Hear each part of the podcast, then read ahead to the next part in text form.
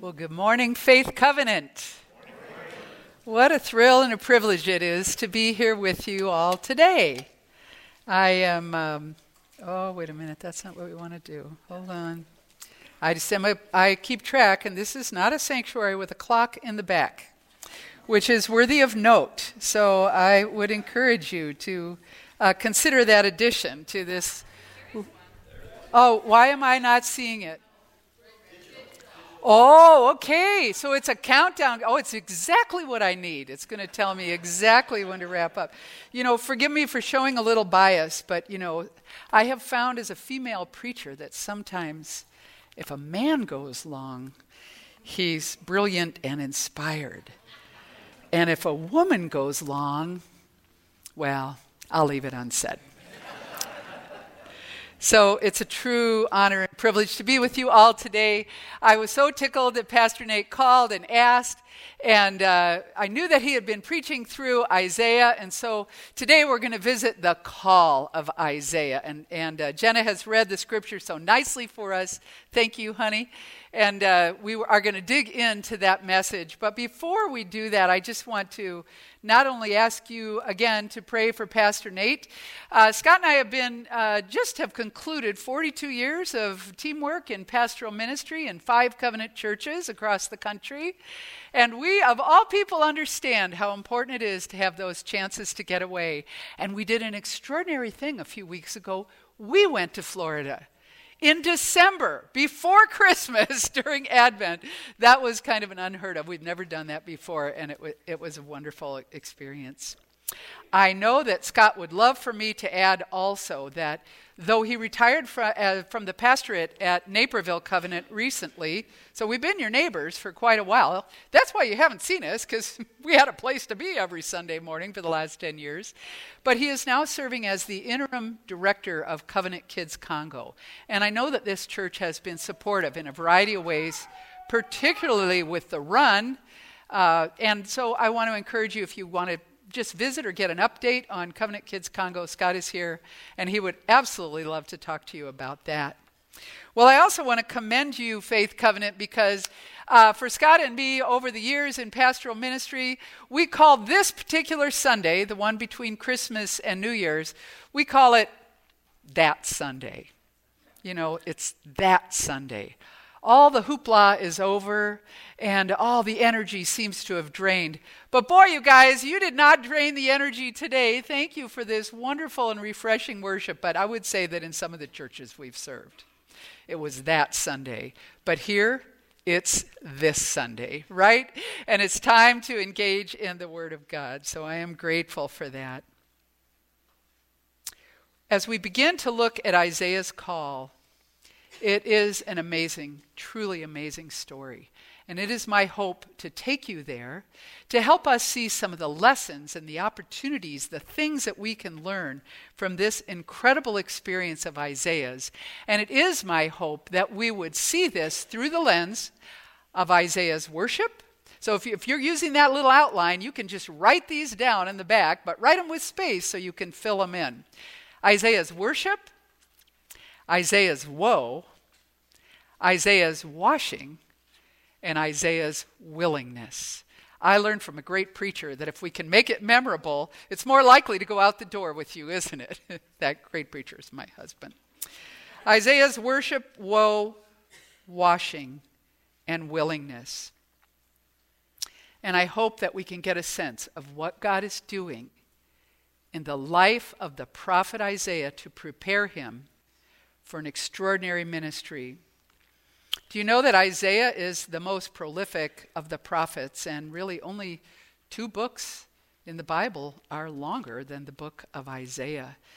He had a poetic uh, fashion to his prophecy. He was educated, skilled. Scholars believe that he may even have been the cousin of that King Uzziah, whose death he notes in the beginning of this passage.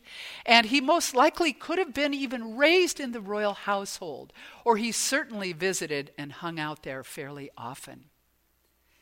And it's interesting to me that he opens this passage with the death of Uzziah. He is marking this moment in real time. And you know how we do that? You know, we do that like, ah, let's see, honey, was it before or after the twins were born? Well, we can't remember anything after the twins were born, so it must have been before, right? Or was it after we got the new Chevy or was it before? You know, we mark moments in time like that, and that's what Isaiah is doing here. It was in the year that Uzziah died. Now, Isaiah served under multiple kings, and Uzziah is served for 52 years as the king of Judah. So he's been around for a while. Imagine, friends, the void that the people of Judah feel. Imagine the void that Isaiah himself feels as he thinks about this. King Uzziah is dead. What is going to happen? Well, a transition will take place. But we know that Judah is in bad shape. And it's interesting to me that the first five chapters of Isaiah are a whole lot of woe and judgment and horror and a depiction of the terrible sins of God's people and Isaiah is deta- detailing these in great detail. In fact, he even says these people, I, I love this. He says these people, uh, they like kind of have an advanced degree in drinking and in wickedness. In uh, chapter 5, 22 and 23, says that, Ju- that it is a mess and the people are corrupt. They are heroes at drinking wine. They take bribes and let the wicked go free and they punish the innocent. Those of us who know about the justice of God, and I know that Pastor Nate preaches often about that to you folks, we know that just those three things are enough to mortify God. They're enough to stir the anger and wrath of God. And so many times, what does God do when He's angry with His people, when He is disappointed?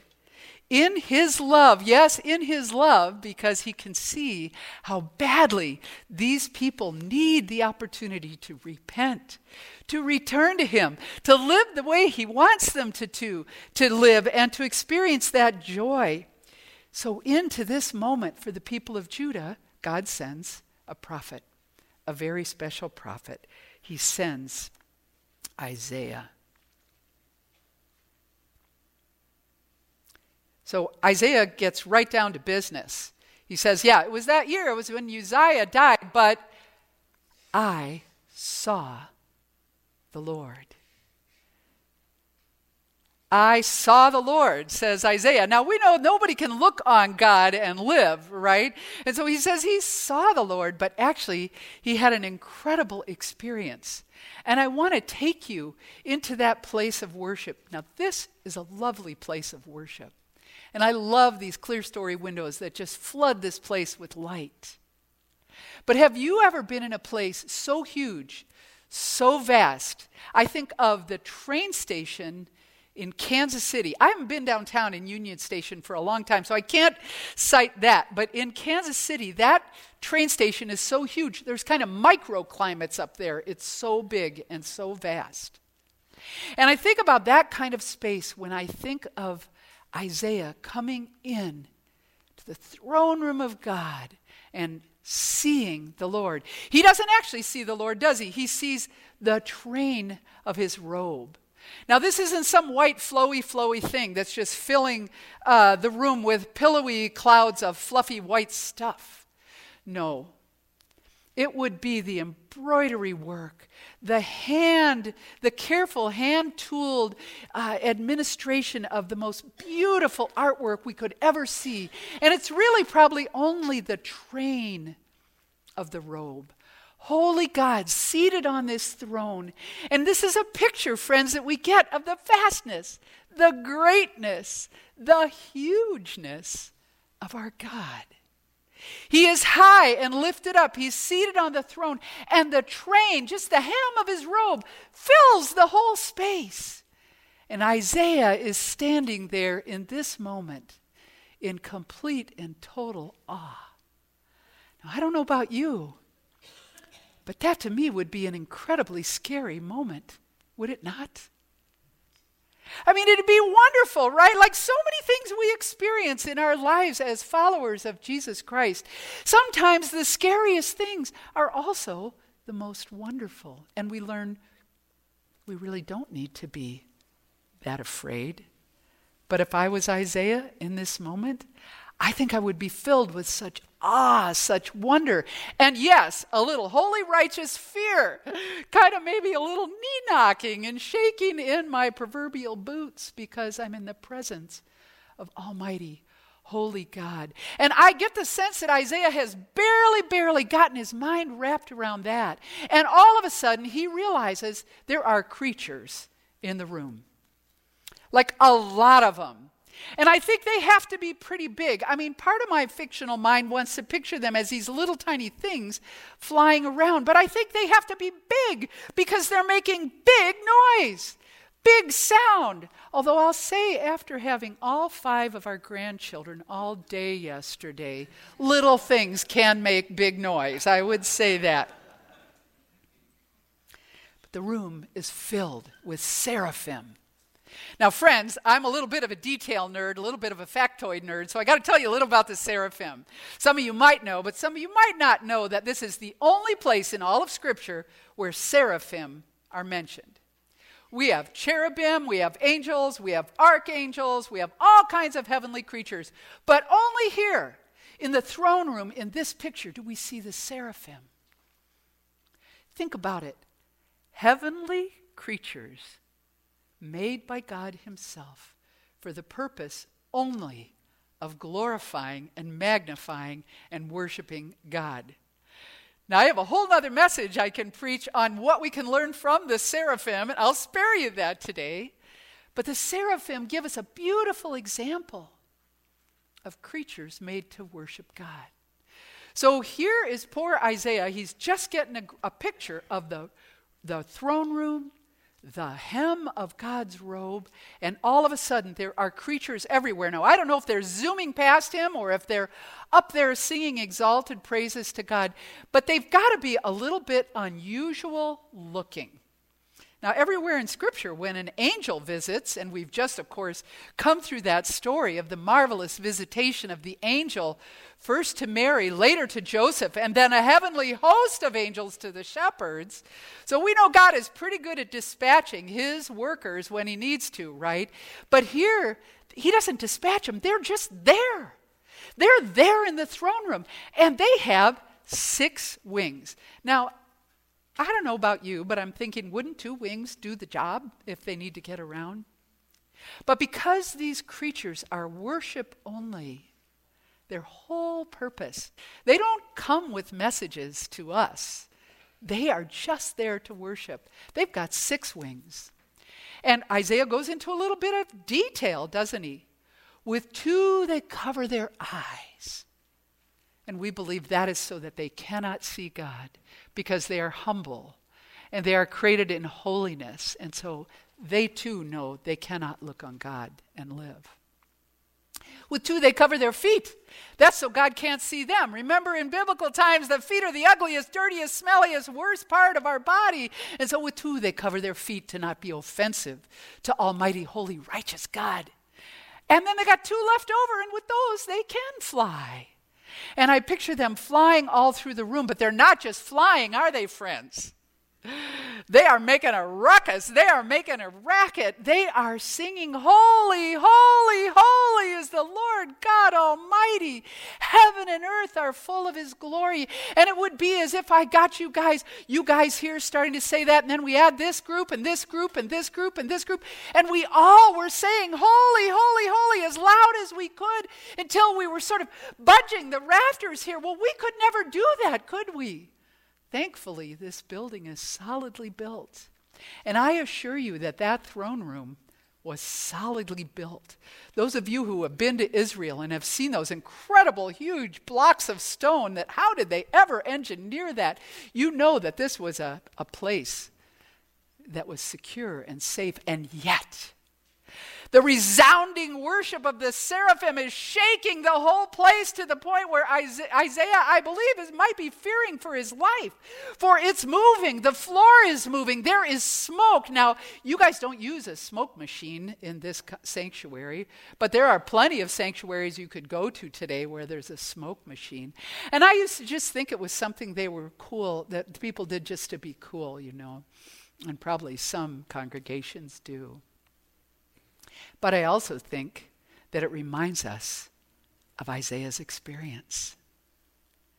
The place is shaking, it's rumbling, it's rattling, this trisagion of holy, holy, holy. And scholars believe that the repetition of that word three times is really reflecting the Holy Trinity. Even though it's God the Father Isaiah is encountering, we know that God is three in one and is dwelling there in that place and in that time and in that moment.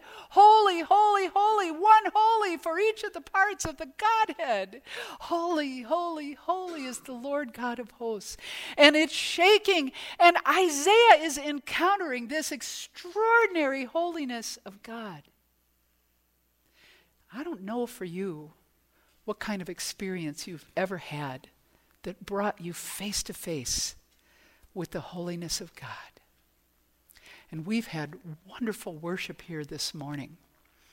So maybe it's been right here in this sanctuary. Or maybe it's been across the way at beautiful Herrick Lake and the forest preserves in our area here. Or maybe it was worshiping somewhere else, like at CHIC or Triennial or somewhere else. But I know that nothing we could experience on this earth comes close to what Isaiah was experiencing. And friends, let's be certain we understand. Isaiah is experiencing the holiness of God, his worship is overwhelming him. And this is not an ecstatic moment for him. It leads to his woe. And I believe that when we encounter the holiness of God, we cannot help but, by contrast, experience our own sinful nature. Now, this is not an experience that's supposed to make us feel horrible about ourselves. That's supposed to riddle us with guilt, and that's supposed to just make us say, Oh, what a worm I am but rather one that helps us appreciate the holiness of a righteous and loving God who calls us into relationship with Him. And so, Isaiah, in this moment, encountering the holiness of Almighty God, is, to use one of the, nuances of the Hebrew word, he is undone. Woe is me, he says, I am undone. I can't put myself back together. I can't do it. I have seen the holiness of God and I am undone. And where is Isaiah undone? What does he name as his signature sin? I am a man of filthy lips, and I dwell among a people of unclean lips. And all Isaiah wants to do is recognize that and get rid of his filth. Have you ever felt so dirty and filthy that you just cannot wait to get into that shower or that tub or that ocean or wherever it is that you need to get cleaned off? I think back to my backpacking days when you would go three or four days without bathing and start to feel pretty filthy. I don't think that even holds a candle to what Isaiah is feeling here because his filth is not physical, it's spiritual. We don't know the details. Why does he say filthy lips? Do people just, is it mostly their words that they are sinning with? I don't know.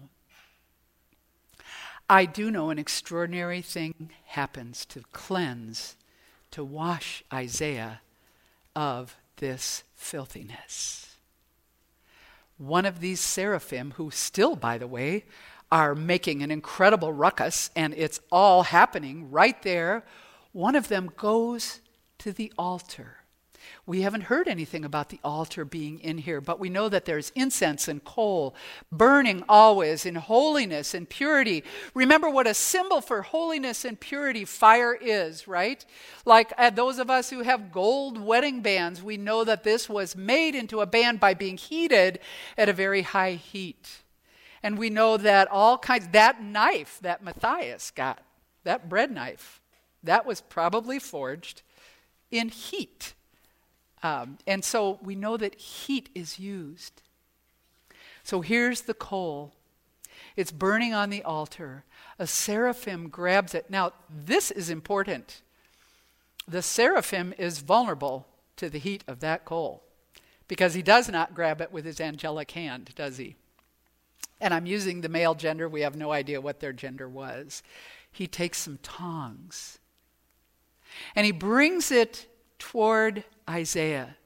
Now imagine that you are Isaiah and a really crazy looking angelic being that is probably quite huge, and you are overwhelmed with all the sound and the worship and the smoke and the energy in the room, and then one of these creatures is coming at with you with something very, very hot that can do a lot of damage to you. How would you stand in in that moment? Perhaps only if you were overcome by the grief of your sin. And perhaps there was some way that Isaiah understood. This is the scariest thing that has ever happened to me. But if I can stand in in this moment, God might bring good. The seraphim needs the tongs. and so I'm thinking, Isaiah, his lips not only are going to be cleansed, they're going to be closed because they're going to be burned to a crisp. And yet, somehow they are not. And in the most wonderful, extraordinary moment, the seraphim touches his lips with a coal and says, Your sins are forgiven. Friends, I am confident there's some folks here that just need to hear that word because of the love of God and the sacrifice of Jesus Christ, which is functionally for us. That hot coal, your sins are forgiven. And if no one has ever told you that in a way that you can believe it, hear it today, please. Your sins really and truly are forgiven. And God would so much rather dispatch you as a person confident of his love aware of the forgiveness of your sins and ready to serve Him. He would so much rather dispatch you in that way than with you dragging a pile of guilt and regret and shame behind you as you seek to serve Him. Your sins are forgiven, and it is important that you know that. This was an incredible moment for Isaiah. He got to stand there and smell what it smelled like, and hear what it sounded like, and see what it looked like. And then, at the moment when he was most despairing, the best news ever came to Isaiah Your sins are forgiven, you are cleansed, and you are healed.